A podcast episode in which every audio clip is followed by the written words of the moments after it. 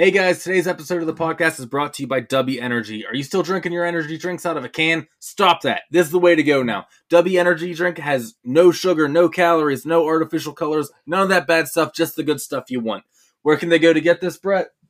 They're going to go to wenergydrink.com and use the promo code throbbing with horror to get 10% off. Throbbing with horror is all one word. If you don't know how to spell it, look at what you're listening to. And take away the spaces. Yeah, go ahead, check that out. You need, you know, maybe you're tired right now. You're like, man, I don't know if I can make it through this whole episode. Boom, W Energy.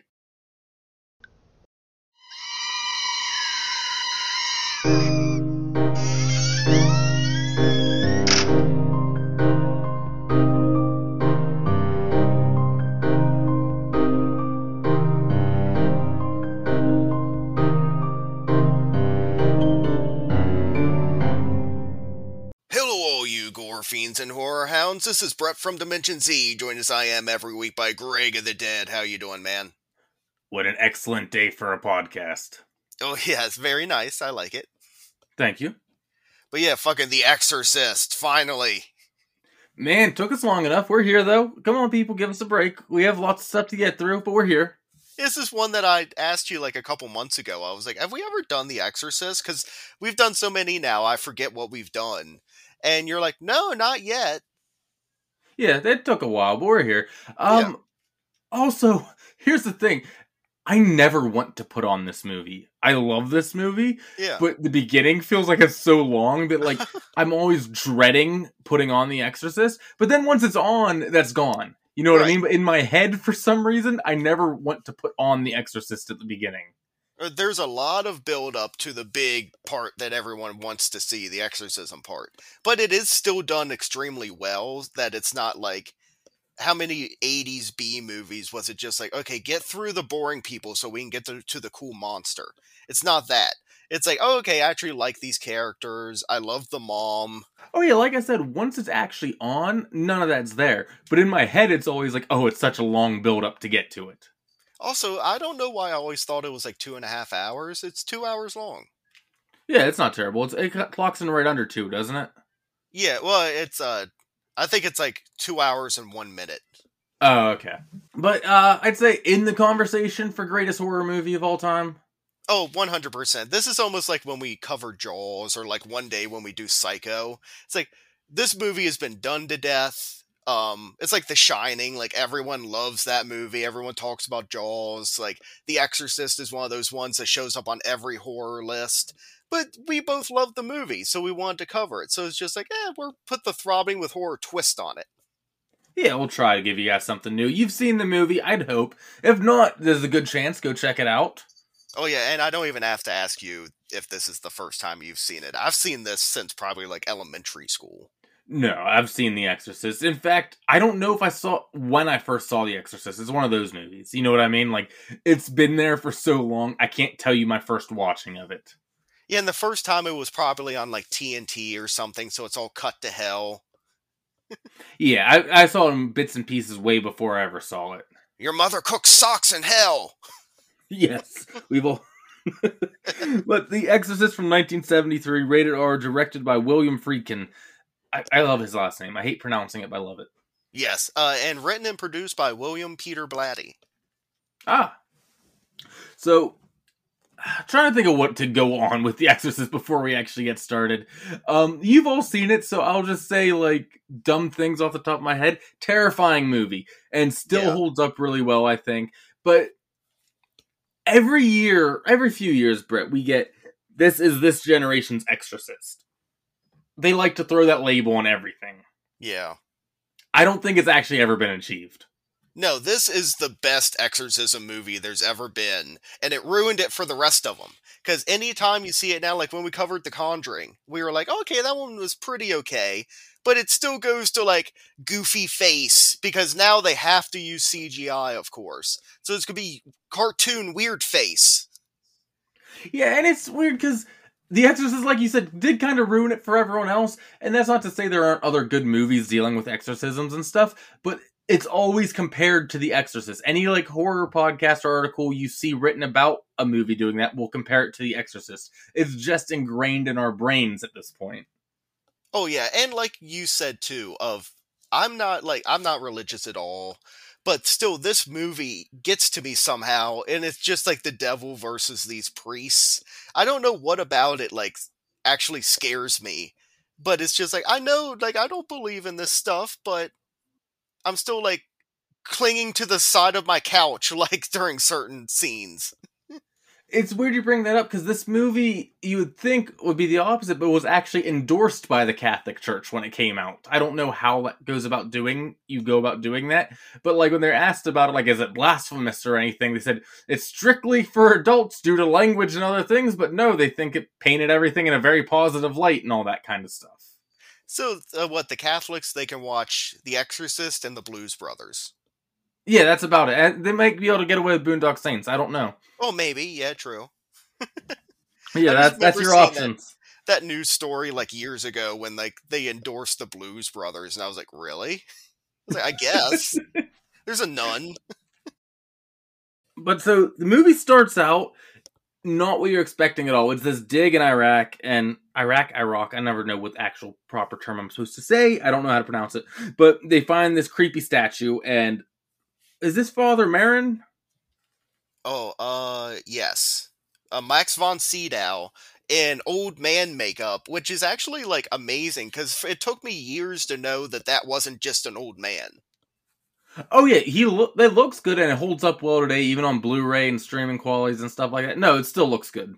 And now we have old Max von Sydow, so we it actually like did a pretty good job of like aging him up. Yeah, if you look at his pictures today, it looks just like his Exorcist makeup. He could do a sequel. Like he survived. but um, he's very concerned about what they've dug up here. They find this tiny little like thing that he's very concerned about. It looks like the head off a statue. And the guys who are doing the dig also say there's all these things from different time periods buried right here. Like, is this stuff that's supposed to keep the evil in here?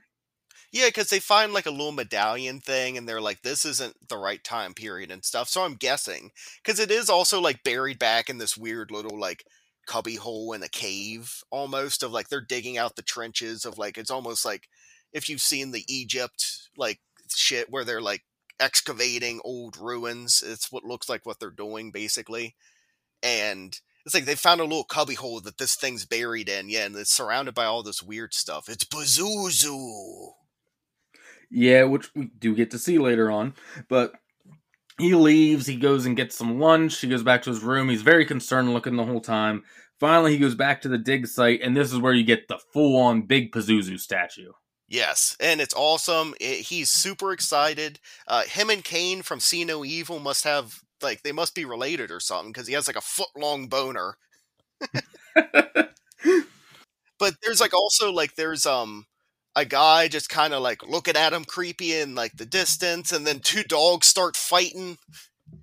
Yeah, and like, dude, tell me you don't get these vibes from this scene where he's standing there in the big blazing sun and everything. I always think of um Star Wars Luke standing there with the binary sunsets and everything with this scene. Yeah, kind. I get that. But then we're introduced to Chris and Regan, and Chris is in bed, and she hears this rat upstairs or this big noise coming from the attic. Yeah, basically, it goes from um, Iraq to uh, they're in D.C. They're in Georgetown, DC, uh, Washington D.C., which is pretty cool that this whole movie takes place like also pretty close to like our area, just a couple hours away. Yeah, you can. There's still some of the things there that you can see, like the stairs. I think are still there and everything. Yeah, the um my 7th grade science teacher had a family member who was homeless who lived on those stairs, he told us. Oh, no shit. Yeah, he that was also the teacher that introduced me to punk rock. I love that guy. oh. But um Chris is an actress and so she's on set like filming this big scene about a school being shut down and all this kind of stuff. Yeah, and she's asking the director, and the director seems like he's wasted the entire movie, like the entire time he's in this movie. He's directing, he's drunk, he's slurring, because she's like, What's my inspiration? What's my motivation? And he's like, I don't know. The school's being shut down, and you don't want it to happen. That's Burke, who I love in this movie. He's drunk the entire time. Especially later, he just starts picking on that guy. I know we'll get there, but. Oh, yeah gets weird. but um, we see Father uh is a yes father no it's not Merrin Karras father Karras standing there uh watching the movie because he uh, watching the movie being shot because I guess he well it would just be fun to see a movie shoot but he seems to Yeah. be kind of a fan of these Yeah, and we come to find out he's a big film buff later on and everything like that. yeah which is pretty cool because like the one time I ever hung out with a priest it was so weird of them not like immediately to start talking about church stuff it's like okay well what kind of pizza do you like what kind of beer do you like it's like oh you can like things But after filming, she's walking home, and we hear the amazing score for the first time in the movie. Oh yes, and it's not like because everyone knows that um, it's actually just comes from a song, correct? Tubular, uh, tubular bells. Oh, I'm not sure, to be honest. Yeah, it's like this long. I'm pretty sure it's like this extremely long, like prog rock kind of song, where it's one of the ones where it's like one song is 20 minutes long, and this is just like a tiny little sliver of the song. Oh, well, fits perfectly, and they use it so many times, I love it. Yeah, And is it trick or treat at this moment? Do I see trick or treaters behind her? Okay. I noticed that too. The kids go running by in costumes, and I see like a jack o' lantern. I'm like, yeah, it's a Halloween movie. Yeah, it's so weird though because it's not when all this crazy stuff goes on. It's never even mentioned. It's just one day, like a very minor day in this movie, but they threw it in there. And all this is going on, like this starts around Halloween. That could have been the entire movie, and so many other movies would do that. But like you said, it's almost like a passing thing of they don't even think about that. Yeah, but she goes home and Regan's talking about everything she did today with uh, the nanny and all this kind of stuff, and she's going on about wanting a horse, and you know, it's just a cute kid happy with her mom, you know, establishing the whole family Oh. dynamic. It's so great. They establish Chris and Regan are like the perfect mother daughter duo of like they have the perfect little life, and Regan is like super smart, but she's also like witty and funny, and like uh, she gives shit back to her mom. The mom's like, "Oh, Regan," like one of those, and it sets. I was like, "Oh, it's the perfect little family." To I am Pazuzu. I know they don't say that in this movie, but fuck me, fuck me.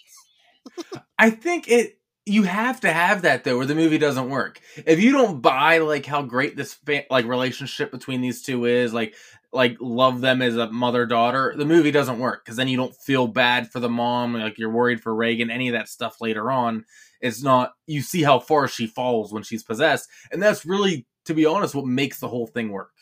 Oh yeah, because like Regan is making like little wacky like uh sculptures out of clay. It's like a wacky little bird and whatnot, and she like is drawing all these weird pictures and stuff. But it's like a happy lion, and they're talking Yeah, about like um your birthday's coming up. Like uh, what do you want to do? Well, I have I'll like have these five extremely like expensive things lined up for you to do that day. How's that sound? Okay. Father Karras goes uh, not home to his mother's home to take care of her for a little bit, spend some time with her. She his name's Damien Karras. She always calls him Dimmy. It's very cute. Dimmy. And for the longest time, because this time every like usually when I watch a movie for the show, I put on captions, and I've I've found out so many things. I thought for the longest time they were Italian. They're Greek. It's close enough. I mean, Mediterranean. Yeah. Yeah, but it's uh, speaking in Greek, uh, speaking Greek or whatever. And I was like, oh, okay. I always thought they were Italians. Yeah, but you know, it's just his mom's not doing well. She talks about how someone came to visit her. It's like, oh, when did he stop by? A month ago. Which also, then, how often does Karras stop by to see her? I think he stops by regularly, and she's like getting old and forgetful, and like piecing Oh. things together as she goes on and stuff. I, at least that's the way I took it. That's what I thought that was supposed to be.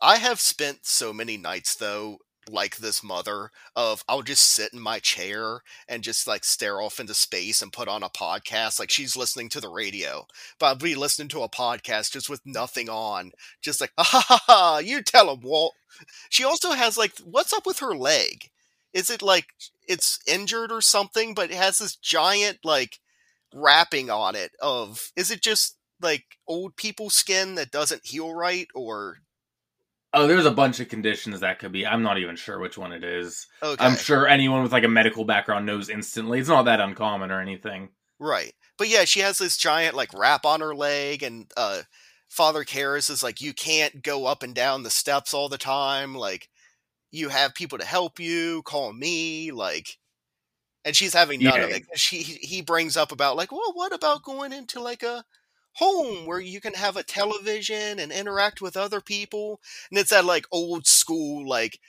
the people that came over on the boat, and they're like, no, this is my house. I mean, be fair, I'd be the same way. I'm Like, yeah, no. Yeah. Yeah, no, I'd fuck you. You're not sticking me with all these other old people. I may be old, but I still don't like old people. Uh, back with Regan and Chris, Regan has found a Ouija board in the basement and shows Chris, and we're introduced to Captain Howdy. Yeah, and it's so like, and the fact that Regan gives the name Captain Howdy to it, because Chris is like, oh, uh, who you talking to? Is it Captain Howdy? And Chris like, oh, who's that? but it's her trying to play with the Ouija board by herself, and Chris like, no, you need two people. She goes, no, it answers for me. And she, what did she ask? Is my mom pretty or something like that? Yeah, and it's like, yeah, is my mom the prettiest girl in the whole world? And it just doesn't move. It's like, Captain Howdy, that's not very nice. It's jumping around a lot because Damien, Father Karras, is at the bar with Father Thomas, and this is just to establish him. He's like, I need out. I'm unfit. I've lost my faith, Tom. So, like, he's a priest struggling with his own faith. He's basically like a psychologist priest. Am I correct? Yes, uh, the, I believe the church sent him to become a psychologist or psychiatrist or one of those psychologists. I think. Um, so it almost like that his maybe has shaken his faith or something, and something like uh, there's just a lot of bad going on in the world. Because also like at one point he's going to catch the metro, and you hear like there's a homeless guy laying there. He's like, "Can you help me out, Father, for an old altar boy?" And he just like quickly like goes away from him. He doesn't do like the godly thing. It's like, oh sure, son, let me help you to a soup kitchen, or you know. Yeah, I think it's just wearing on him. He's not like fully in it, and so it makes him a good like main character in this to be the one who has to find that to do the exorcism and everything. Yeah. just a few more things. Chris trying to call Regan's father on her birthday. He doesn't even pick up. So they're split. He's doing his own thing. And Yeah, he's in she Europe. wakes up. Yeah, in Europe. Yeah. Wakes up for work the next day and Regan's in bed with her. She's like, What are you doing in here? My bed was shaking. That's our first signs of everything, I guess. That and the like weird noises in the attic, I would also say. Yeah, they, true. They keep saying like, "Oh, it's rats," and the landlord, whoever they're uh, renting the house from, it's. I think it's like seems like that kind of person. It's like there's no rats up there. It's like, well, I heard something. It's like, oh, it must have been pipes. It's like pipes don't scurry. I thought it was like staff for her, like goes out and gets groceries and everything, because she's an actress, like she's Yeah. rich and everything, like she's famous. I thought it was like staff, like she has the nanny and whatever he does. Okay. Well, it also make I love too that they've made it where uh Chris, like the main uh character, kind of with Regan and the others, but um is like a famous actress. Like that's it's not just like regular old like it's not like The Conjuring of it's like oh it's just a regular family or whatever. Like she's walking down the street and is getting recognized. Like even later, uh, the cop comes to investigate some stuff and is asking for her autograph. Even when Yeah, she's like extremely, it's like extremely distressed and like all this shit's going on with her daughter, but she still has to put on the like, oh, you've seen that movie six times? Oh, that's amazing, kind of like fake voice. but right after my bed was shaking, I hear the attic noise again. She goes up with the candle. She doesn't see anything, but the flame like bursts. You know what I mean? Yeah. It's like I don't know how to describe. Like shoots up like a blaze. it's like a flamethrower. Yeah. And th- but then she gets scared by I forget one of the uh, the guy that was talking about the rats. But then it's never brought up again about the flamethrower candle. Like my mind would immediately go to there's a gas leak. Yeah, exactly. She doesn't even like question that. No, just like oh you scared me. Let's go back downstairs. Do do do do do. Um, at the church that Father Thomas works at, we find that the Mary statue has been defiled and Oh my! messed up and everything. Here's the th- I do have a question about this. What is this? Is it just coincidence? Um, well, it's also like weird things that goes on throughout the entire movie. Like when Father Merrin was at the dig site and he was talking to the one other guy and he had the little stat figurine, uh, the s- clock stopped. Like all of a sudden the dogs are fighting by like the ancient statue. There's weird noises in the attic. Yeah, I've contributed to that kind of. I get that, but this one doesn't feel like a demon went in there with some spray paint and stuff. Like, Yeah. I feel like this has to be someone, like Or- an actual person did this. Did possessed Regan wake up in the middle of the night and do this? It's like there will one he's like I foretell one day there will be a singer called Madonna. yeah, exactly. Um, Uh, or it I, it could also be like there's like a bunch of ruffians around or something maybe and like the evil went into them and made them do it. yeah, I just feel like that was never touched upon again. But yeah, you can fill it in however you Like- want. Weird white face Pazuzu like breaks into the church. It's like yes. um Damien Karras' mom is at the hospital, I believe in like a psych ward, and we find out her his brother put her in there as like she can go somewhere else with whose money, Damien, yours, and he doesn't have much money to put her somewhere better or anything. And I'm not sure when it's exactly revealed, but she does pass away very quickly after this. Oh yeah, because it's like the next scene or something. I believe a couple priests are talking, and they're like, "Oh yeah, uh, Father Karras's uh, mother died, and it's something about she wasn't found and stuff." And Yeah, just, but yeah, she passed away there, so just more shit piling up on this dude.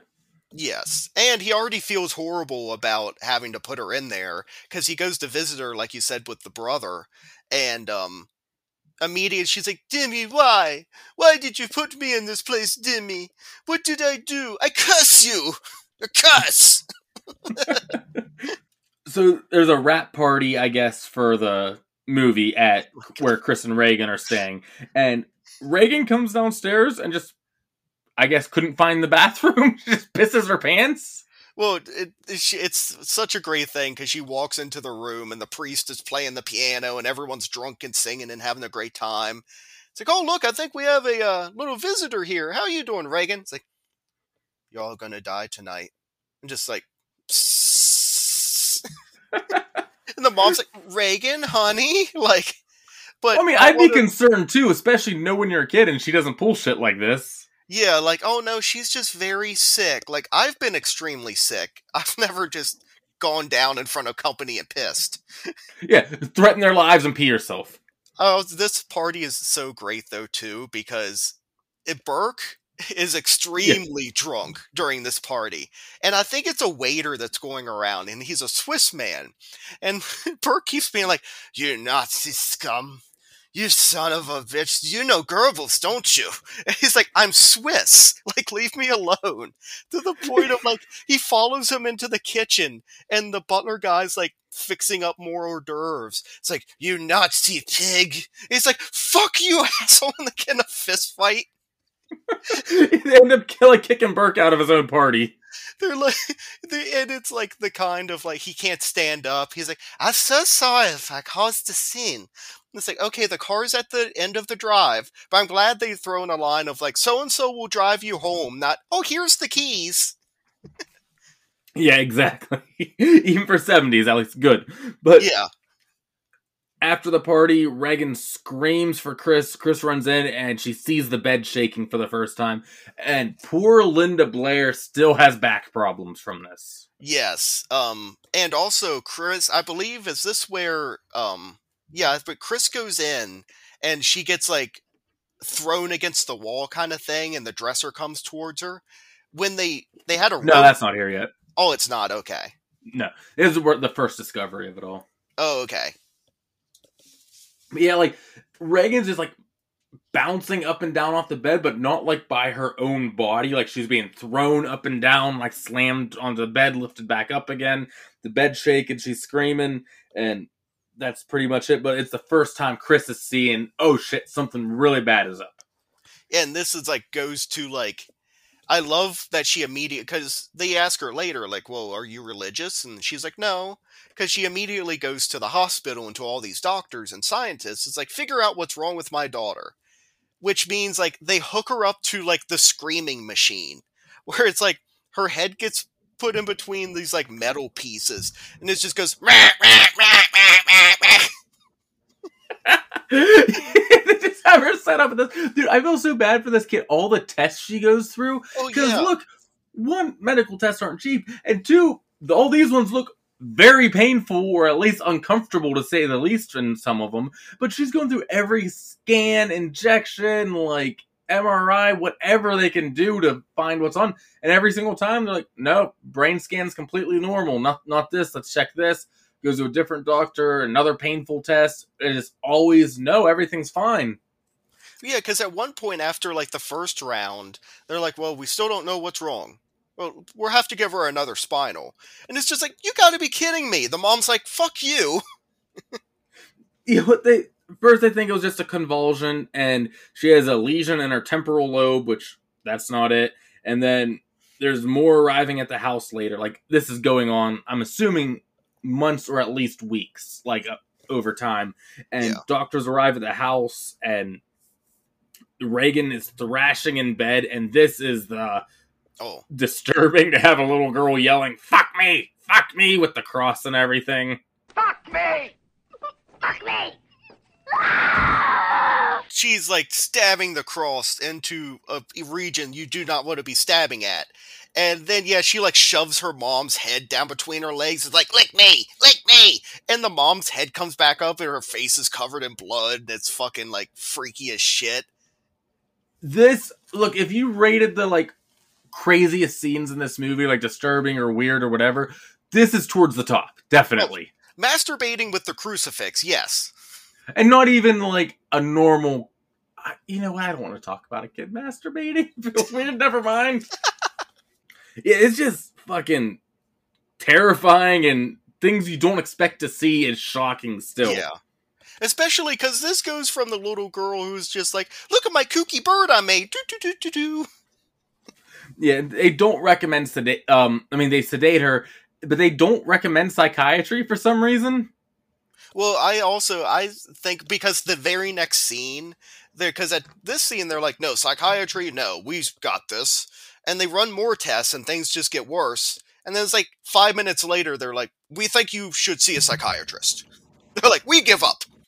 yeah on to the next department also during all these like montages of all this we do get we found out that Karras's mom died and we get the dream he has about the subway where one of the most brilliant things they could have done i love the quick flash of pazuzu that you get Yeah.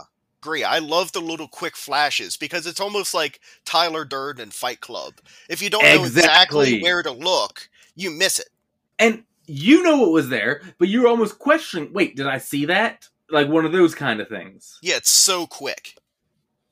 I, I just think it's genius that it was such a fun idea. Like whoever came up with that, I don't know if it's Friedkin or who did it. Man, so smart.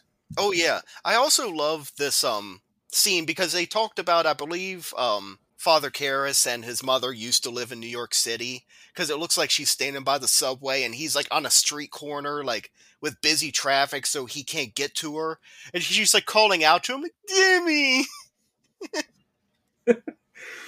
But Chris comes home after being told to start looking for a psychiatrist, and the lights are flickering, the phone's ringing, but no one's there. And then she goes into Regan's room, and it's cold, and she can see her breath, but the window's open. She closes it, and she's like, "Where is everybody?" And the Sharon, the nanny, comes back home. She's like, "What are you doing?" She goes, "Well, Burke was watching him while I went out for medicine." And then you find out he fell down the steps and died right outside the house. Yeah, and um, yeah, it's so like all because this is sets up of like this is one of the first time the room is this cold. Where Linda Blair to this day has like an aversion to coldness because of how long she had to stay in that like room that was like was under whatever degrees to make you be able to see your breath. Because now it's almost setting up of like, okay, well Regan's going through all this like they think mental stuff, but now did she kill somebody? Yeah, we'll get there. They really start looking into it. But side note, as much as I'm praising this movie and saying, man, it's a masterpiece, which it is, I don't ever condone like No. some of the way these directors were. Not just this one, like The Shining comes to mind, for example, too, and things like that. Look, you can make an incredible movie without being an asshole and putting your cast in danger and stuff like that. Oh like, yeah, it- It sucks they did that, but I mean, I still love the final product. I think you still could have got that good of a final product without some of the things these people did. And like I think there's also ways to do it. Like I know Hitchcock was known to be like an asshole director, but he would like scream at you to like get your nerves all up, or like throw a bird at you, and like the birds he was throwing birds at the main actress, or like he would make you do like a take like a few extra times or something. But it was nowhere near of like. Well, we're gonna like yank you by this cord when you're not expecting it to get a genuine reaction, quote unquote. But now you have back problems forever. Like same with Linda Exactly. Blair. Or it, yeah, it's an amazing movie and it, I love it, but you don't need to do that. No. And That's all. I wanted to make sure no one confused my praise for the movie with condoning that. That's all. No, we need to hurt more actors. I mean, some of them could use it, but no, no, don't do that. Regan's being interviewed by a psychologist, and he goes, I'm speaking to the person inside Regan now, and a picture just falls right then. And Regan's all evil looking and attacks the doctor by grabbing him by the crotch and everything. And he's like, ah! It's such a great. It almost reminds you of like Basket Case when Belial grabs him by the crotch and he's Yeah, very much. Yeah, but it's, it's just so funny. Father Karras is running looking just like Rocky, and I think that's Yes. uh, before I even remember the line. He looks straight up like Stallone and Rocky. He's running as a homicide detective is sitting on the bench and starts talking to him. And he goes, They said you'd look like a boxer. You definitely do. And he starts talking to him about, Do you know anything about witchcraft and all this kind of stuff? He's like, Someone's been. Because they're talking about the defiling of the Mary statue at the church and some other things and asks him about the director. He thinks they're connected somehow when someone's practicing witchcraft or some kind of evil. Yeah, and this detective is he is unrelenting. It's almost like if Columbo was in this movie for some reason. One more thing. You know what? He's good though. He's Oh, right. yeah. He figures it out like before like anyone else would have. But he he has that great Columbo approach to things, a very nonchalant, like he's not going to come up and scream at you or anything. Like he's very easygoing, but he's persistent. And like even later, when you could tell Chris, the mom, wants to like get him out of her house, it's like, oh, none, you probably don't want more coffee, do you? He's like, oh yes, I'll have more. You see the look on her face of like, fuck you. Yeah, and he starts to ask about like you're a psychologist. You, you talk to a lot of the people, ones who might be more troubled, and he says about how it's whatever like patient confidentiality is, but with a priest, whatever, however that goes. Well, it's something about like how they say it. Like I think because he says something of, well, if you try to use me, I'll just say they said in confession, because I guess nothing you say in confession can be used against you. Correct. Yeah. Okay. Regan's back at the clinic being observed and tested more, and there's a room full of doctors basically just guessing. And this is where I like the way they write this, though. This is where they do recommend an exorcism, but it Yeah. is smart because they're like, it works, but not for the reason people think. So, because I'm like, well, wouldn't make. I still can't buy the room full of doctors will just straight up be like, your kid's possessed.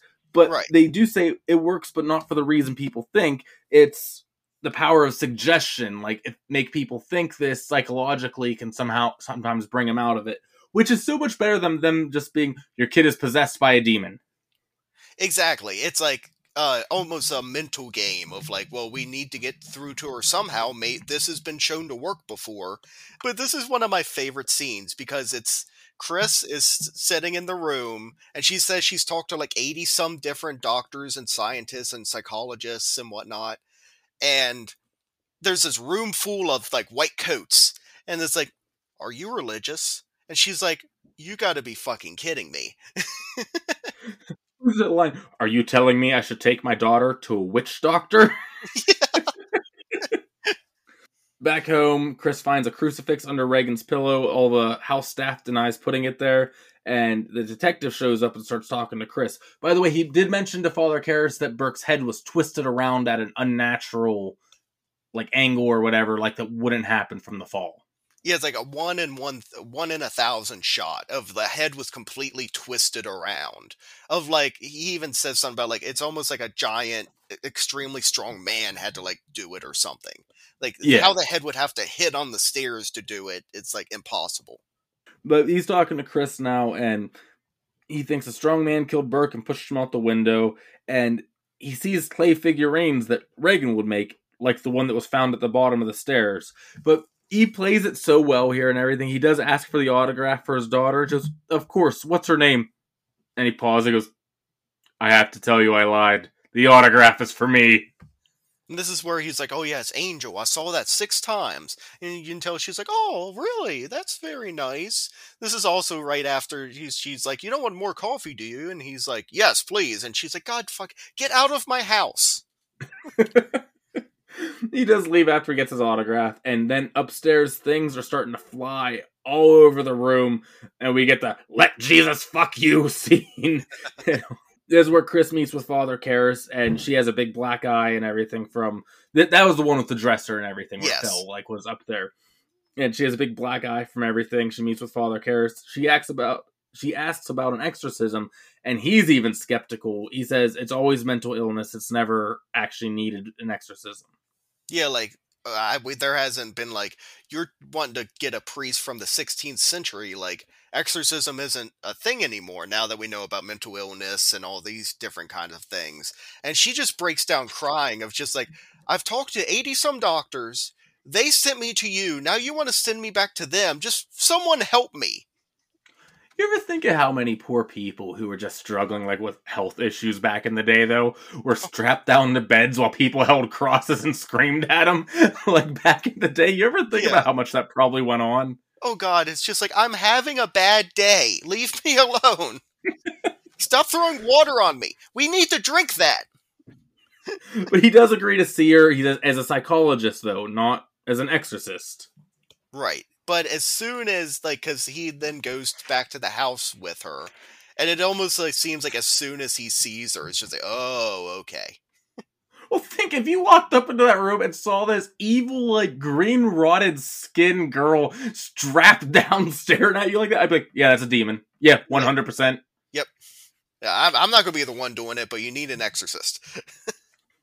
and Regan starts taunting him about his mother and everything, and then pukes the green bile all over him. Holy shit, this scene works so well. Even when you know the behind the scenes of the special effects and everything, I can turn that part of my brain off, and I'm like, man, that scene works so good. Because it comes out of nowhere. Karras is almost being a little cocky and whatnot around her, being like, oh, come on, you don't really know anything, blah, blah, blah. It's just like, Bleh! it's like, that's like the only thing she has because she's like strapped down. It's like, I can puke on you. Yeah. He's downstairs. Chris is washing a shirt and like ironing it and everything. And Oh, yeah, side note. It's not good enough that she washed your clothes and stuff for you. You also have to make the actress iron your clothes. I think that's more her though, because if she's ironing his stuff, that keeps him there longer, and she can like talk and try to convince him more and stuff like that. Yeah, and maybe like trying to busy herself with something else of just like, I don't know, I've had things on my mind before, and I'm just like, well, I'm just going to focus that into doing the dishes. Exactly. Before leaving, he does say, "Are you aware that my mother died?" She goes, "I did hear that." He goes, "Did Regan know?" And she's like, "No, I wouldn't have told her that." He was like, "No one else told her." No, because he's like, "How the hell did she know my mom's dead?" Yeah. And how to perfectly imitate her voice. Like, Yeah. He leaves, and the detective sees him leaving, so all of his clues are coming together here. We're like, oh, a clue. Uh, he sees Regan again, and this is where she starts speaking Latin and all these other languages to him because that's one of the signs that you actually need one speaking languages you don't know. And he sprinkles the holy water on her, and she starts reacting to it and everything. But after, when he's talking to Chris, he goes, It wasn't holy water, it was just tap water.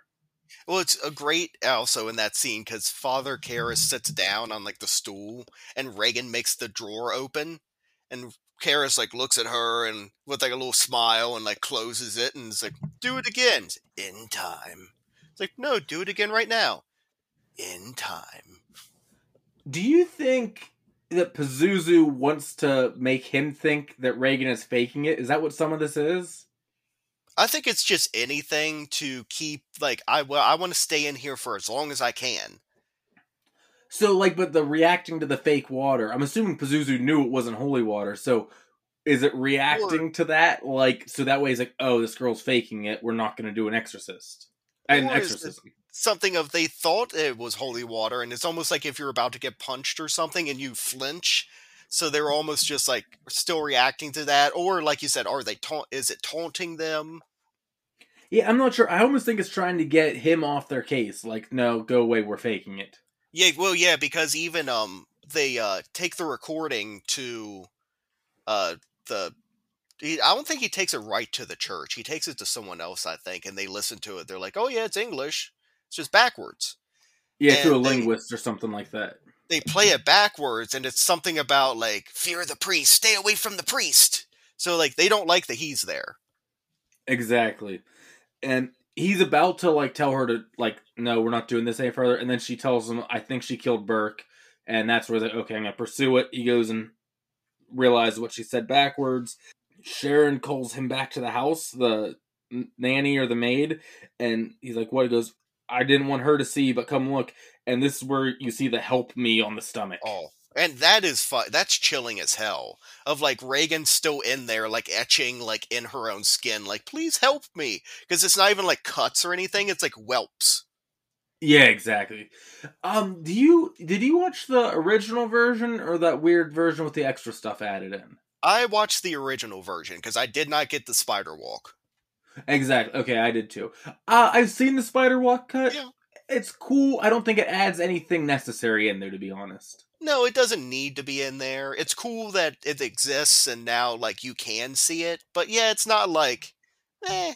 It, it's kind of it. I also kind of see where they're coming from. Of it is a little weird looking. Of it doesn't quite look right. But I almost uh, take that into just the demonic part of it is what I say in Yeah. my mind. The- but you can tell it looks a little weird. Also, like she starts like spitting all this blood out of her mouth. Like up until that point, it's just like green stuff that you can almost um pass off as like mucus and bile and stuff, like stomach things. Yeah, and once you get to the blood, it's almost pushing it to that. Okay, she's gonna die and starts taking you out of it. Yeah, a little bit of like it's a little too like I know she gets all like the uh, scars on like the cuts on her face and she looks like she's bruised and whatnot, but it's not like she's like spitting up blood. Yeah. Uh, the exorcism gets approved, and Father Merrin, who's doing the whole dig thing at the beginning of the movie, is selected. And he arrives at the house with the most awesome camera shot in the world with the music and everything. Yes, it's so awesome. It's the cover of the movie. It's like every poster. It's been a meme of like everything has done the Exorcist poster, like their own take on it. Oh, yeah. It, but it, I mean, it does look great. Oh, it looks awesome. And he's going over with Damien what to do. He says it's important to avoid excess conversation with the demon. Ask what you need, get your information, but don't engage anything else. Well, one thing I know I think they're supposed to do is go to confession first so that there's nothing like that you're hiding that the demon can like attach to of like, oh, no one else knows this. It's like everything's out in the open, so they have nothing to go after. Oh, okay. Did not know. But the exorcism begins with just the greatest opening line from Pazuzu Regan Stick your cock up your ass. it's also another great one. What a lovely, what an excellent day for an exorcism. Yes. Um, you know, you guys know this scene. This is the, the your mother sucks cocks in hell scene. Your mother sucks cocks in hell, Karras. which you've seen done to death and meme to death, but like think she's messing with Damien like crazy at this point. Your mother sucks cocks in hell. Blah, blah. Um, the demon voice by uh, was Mercedes McCambridge, who she has a like a weird little backstory to like how she got her voice, like the demon voice. Of she was um sober for like a ton of years, but the only way that she could come up to get the demon voice raspy enough is she like chain smoked and like guzzled whiskey while her while like a priest or her sponsor or someone was like right there with her. Yeah, that's another example right there. Remember how like, hey, we can do this without freezing people and breaking their backs? Yeah, maybe you don't have the recovering addict like drink whiskey to get your voice. No, it was her idea. So I think she just saw a way of like, well, I can just say it's for the role and I can drink again for a little bit. It's for the role. yeah, I feel like that's not a great idea. Yeah, like, okay, are you sure? Yes. I can't just do this. yeah, we've been doing it the whole time. Maybe not great, but if we can do it that good, you can find someone to do it. Yeah. But the bed starts floating, and the green bile that she spit up earlier, you know, the pea soup, starts like flowing out of her mouth here, which is Yeah. even grosser to me than the puke scene. Well, because um, uh, Father Merrin is like uh, doing the sign of the crossover and stuff, is throwing the holy water like crazy. Um, at one point, he takes the um, I, I don't know what any of this is called, but it's like the thing going over his shoulders, like the The tapestry looking thing. thing. Yeah. Yeah. Um, and it's like pushing that up against her face, and that that's where she turns her head, and just like a gallon of this stuff, it looks like just spills onto the sacred piece of cloth thing, to where they're like, okay, and then he hands it off to Karras. It's like, oh, thanks. Where he has to then go in there and wash it off and shit. Yeah. the the head spin is just terrifying. And also is like he tells Damien, You left your mother to die. Yes. Um, the head spin is, I mean, like you said, there's so many parts of this movie that's been parodied like a million times. That head spin has been, it's like the Matrix thing where they're like dodging the bullets. Like everyone's done it. Yeah. But it, this version, the very original, there's a reason why it's done to death because it's so awesome. Oh, definitely. It that it all goes back to why we've done it so many times. Yeah. And she's somehow freed herself from her restraints and she just starts floating on her own. And this is where they're holding the crucifixes up, doing the power of Christ compels you. The power of Christ compels you! The power of Christ compels you! But she does start sinking back to the bed. They put the restraints back on, and then the whole room starts shaking like crazy. And the Pazuzu statue just appears there to Merrin. Yeah, out of nowhere. Um, because uh, they like try to tie Regan back up with like the best they can, but her arms are now kind of free but tied together, and so like I for what's the? It almost looks like a wrestling move of just like the two arms to the back of the neck, and it That is a double axe handle. You are correct. and it's treated like it's a wrestling event because he like overacts. He's like whoa, and he goes like sprawling to the floor, like he's out for the count. Counterpoint, I don't think it's overacting. Remember what the detective said. An extremely strong man would need this kind of oh, strength. yeah. So it probably it was probably like getting a hit from Hulk Hogan doing one of those. Oh, true. I'm still thinking it's like little 12 year old Regan. Yeah, it's like, the Hulkster's coming for you, brother. Then Merrin goes, "Let's rest before we start again." I didn't realize there were intermissions in an exorcism. Let's all go to the lobby. Let's all go to the lobby. You want a chili dilly? I would think, granted, I'm not an exorcist, but like once you start, hey, you're in this to the end. I didn't know you Yeah. could like do time out. Well, they did mention earlier in the movie that there was like an exorcism that took like a month that like almost killed Father Merrin or something. But it's also like, okay, how does that work? Do you just keep just taking five minute breaks where he's like, okay, well, that's enough for tonight. I'm going to clock out. That's a solid eight hours. I feel like you tag out once in a while, have your backup in there going while you get some Z's, and then you come back in. Yeah, it's almost like spoilers for that horrible nun movie, but that's almost like kind of what they're doing of like they always have to constantly be praying to keep the demon away and they like pray in shifts. See, makes sense. Yeah. But Merrin's in the bathroom taking his meds, and Damien walks in solo to Regan's room, and he sees his mother there instead of Pazuzu Regan, and he starts going crazy and everything. And Merrin tells Damien, "Leave the room. He is going at it by himself now." yeah, what medication is he taking constantly? Like I almost feel like it's like opium or something like some old school drug that he's still taking for some reason. he can get through the Vatican. Yeah, exactly. Like they got the hookup.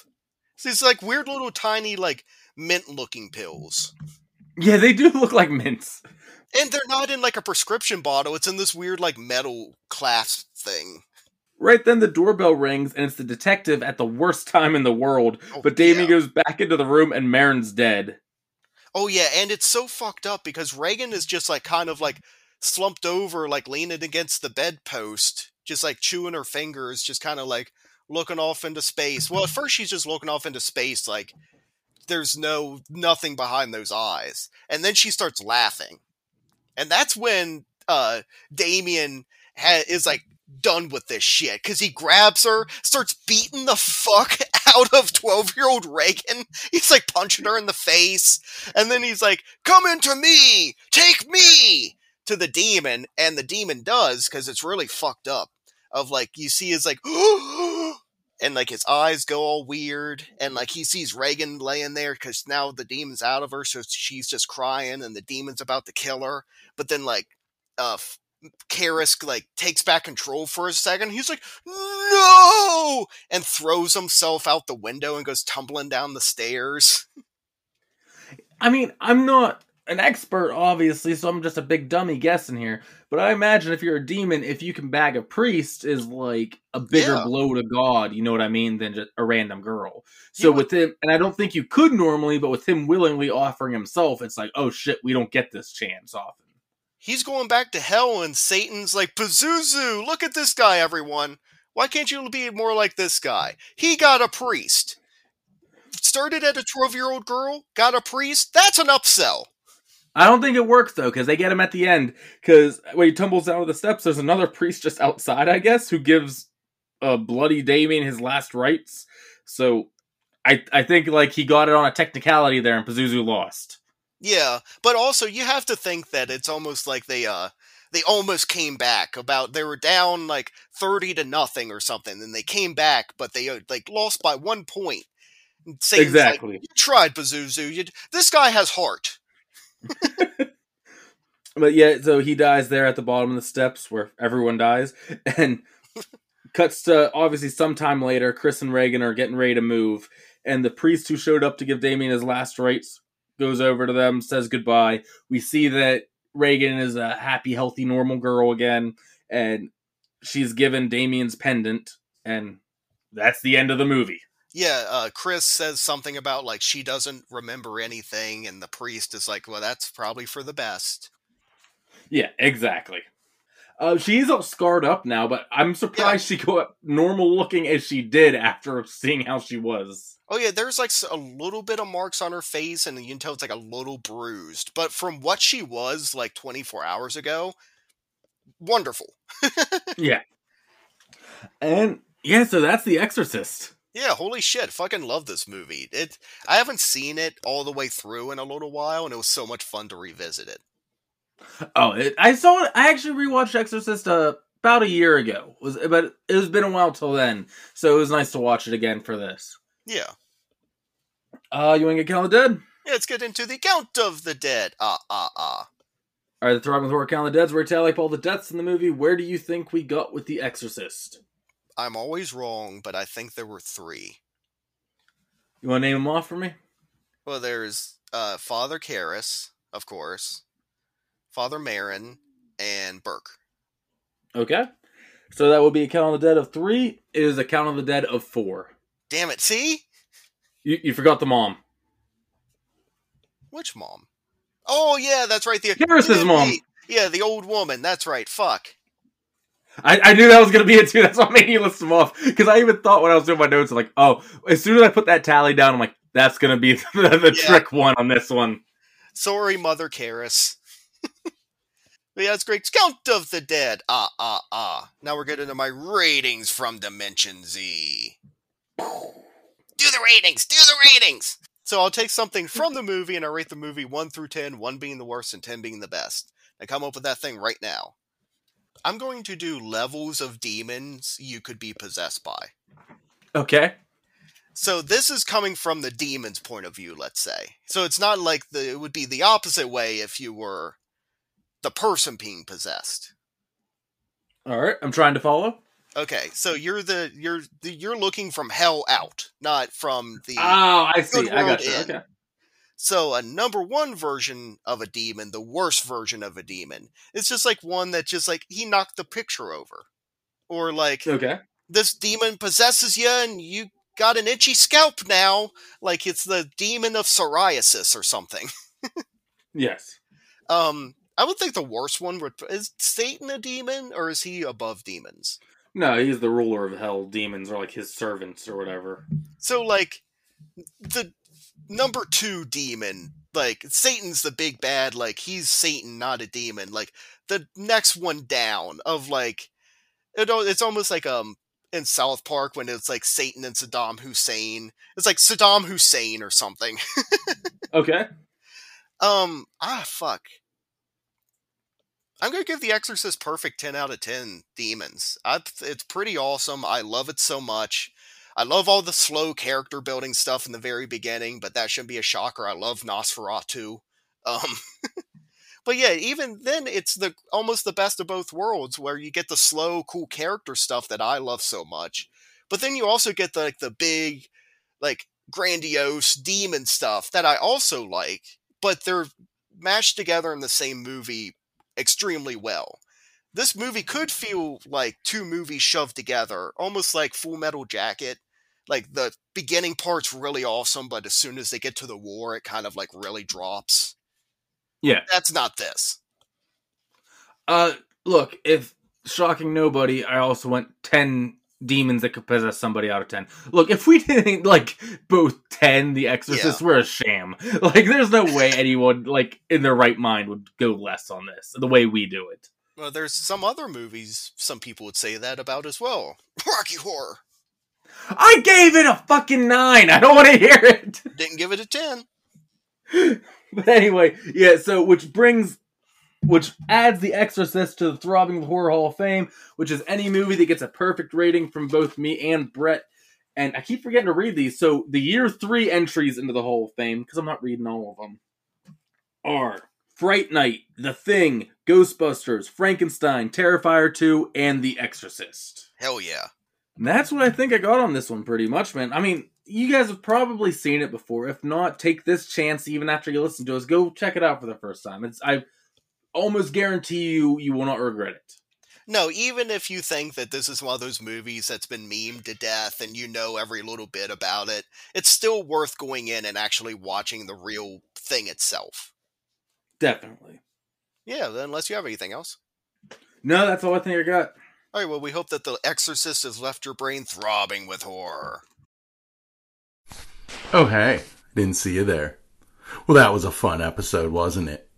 Be sure you tune in next week for another fun episode. And be sure to check out all our social medias. Just look for the Throbbing with Horror Pumpkin. I hear the guy that runs them is really great.